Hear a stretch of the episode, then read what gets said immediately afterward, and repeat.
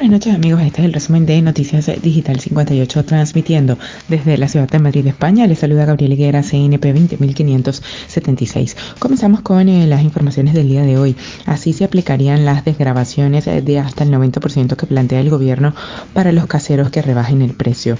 El gobierno propone bonificaciones fiscales de casi el 100% en el IRPF para aquellos caseros que decidan rebajar lo que cobran por el alquiler de sus viviendas en zonas tensionadas.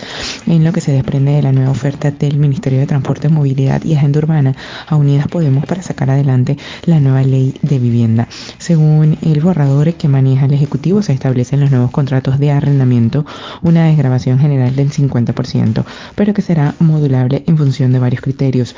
Se suman 10 puntos porcentuales a la bonificación, es decir, hasta el 60%, si se ponen en alquiler viviendas de protección o recientemente rehabilitadas. En el caso de que se alquile a jóvenes de entre 18 y 35 años, esta reducción será del 70%, pero en, zonas tensionadas, esto es donde se ha producido un gran incremento en los precios, la desgrabación podrá ser del 90% si se arrienda un 10% por debajo del precio de alquiler anterior. De acuerdo con el ejemplo que pone el Ministerio en su documento, si un propietario antes arrendaba un piso por 700 euros y ahora decide rebajarlo una décima parte cobrando 630, tendría derecho a un beneficio fiscal en su IRPF de cerca de 950 euros al año, superior al beneficio que les reportaría subir el alquiler.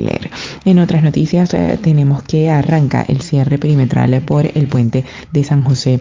El cierre perimetral por el puente de San José comienza este miércoles 17 y se prorrogará hasta el domingo 21 en las comunidades autónomas en las que el 19 de marzo es festivo.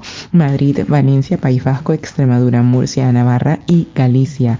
El Consejo Interterritorial de Sanidad dio a luz verde eh, la semana pasada un conjunto de acciones coordinadas para contener contagios y evitar una cuarta ola del COVID-19 durante el puente de San José, que incluye el cierre del perímetro de esos siete territorios, una medida que solo ha afectado a Extremadura y Madrid porque son las únicas que estaban abiertas. También eh, limitaciones a las reuniones sociales para esas fechas que serán de un máximo de seis personas en espacios públicos abiertos, de cuatro encerrados y de solo convivientes si son en el ámbito privado.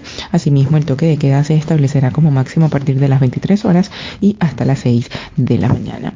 Y ya para finalizar, el 4 de mayo no habrá clases en los colegios de la Comunidad de Madrid por las elecciones. El próximo 4 de mayo los padres de la Comunidad de Madrid no podrán llevar a sus hijos al colegio el gobierno de Isabel Díaz Ayuso ha decidido declarar inhábil este día en los colegios madrileños por la celebración de las elecciones en la región. Así lo ha anunciado la propia presidenta de la Comunidad de Madrid junto al recién estrenado portavoz Enrique Osorio, también consejero de Educación, en una rueda de prensa.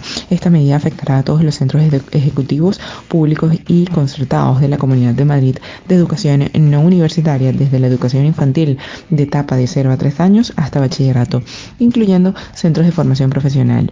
Una decisión que afectará a 1,2 millones de alumnos. Osorio ha explicado que el Real Decreto de Convocatoria de Elecciones establece una serie de medidas complementarias cuando hay elecciones y que una de ellas es declarar inhábil los días en los que hay elecciones si no cae en festivo. Por tanto, este decreto de naturaleza electoral deja claro que ese día es inhábil a efectos escolares. Esto es todo por el día de hoy. Recordemos que somos Noticias Digital 58, siempre llevándoles la mejor información para todos ustedes. Desde Madrid, España, se despide Gabriel Higuera. Feliz noche.